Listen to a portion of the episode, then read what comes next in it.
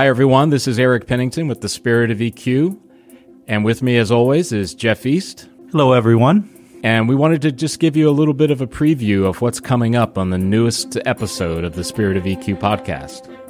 When we talk about perfection, we're not talking about trying to be good, to try to be the best you can, to do the best job you could, to be the best whatever.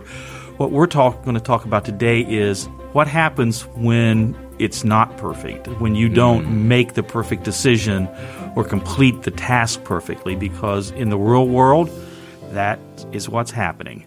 So, so, what you're saying, in some ways, for people like me, who I'm a recovering perfectionist, is that I should always do my best. I'd always try, strive to get better every day, but I'm not going to attain perfection. So I've got to have some perspective when things don't quote work out.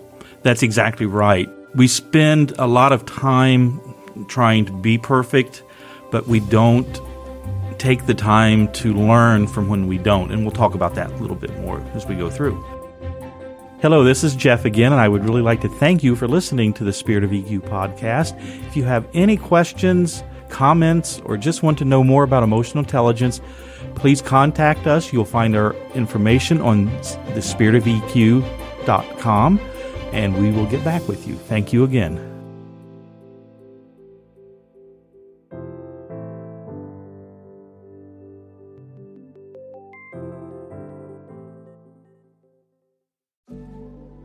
Hi, everyone. This is Eric Pennington with the Spirit of EQ. I'm not introducing a new episode today. I'm here to tell you some things that might help you. Jeff, you're with me as always. So, yes. how do people get in touch with us? Well, the best way is just send us an email at info at spiritofeq.com.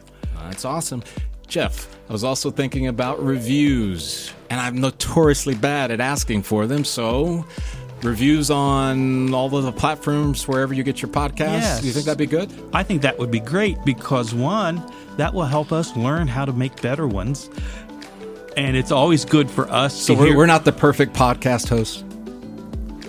We're close. Okay, all but, right, but, but, not, still, not totally. We want perfect. your feedback. We want your feedback. But it it also might uh, let us know a new subject. Hey, we need to dig deeper into that.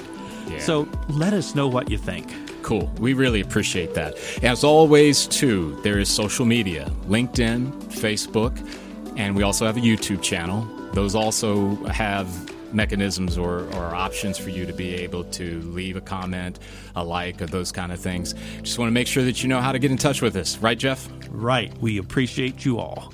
Thank you. Once again, we really appreciate you tuning in today.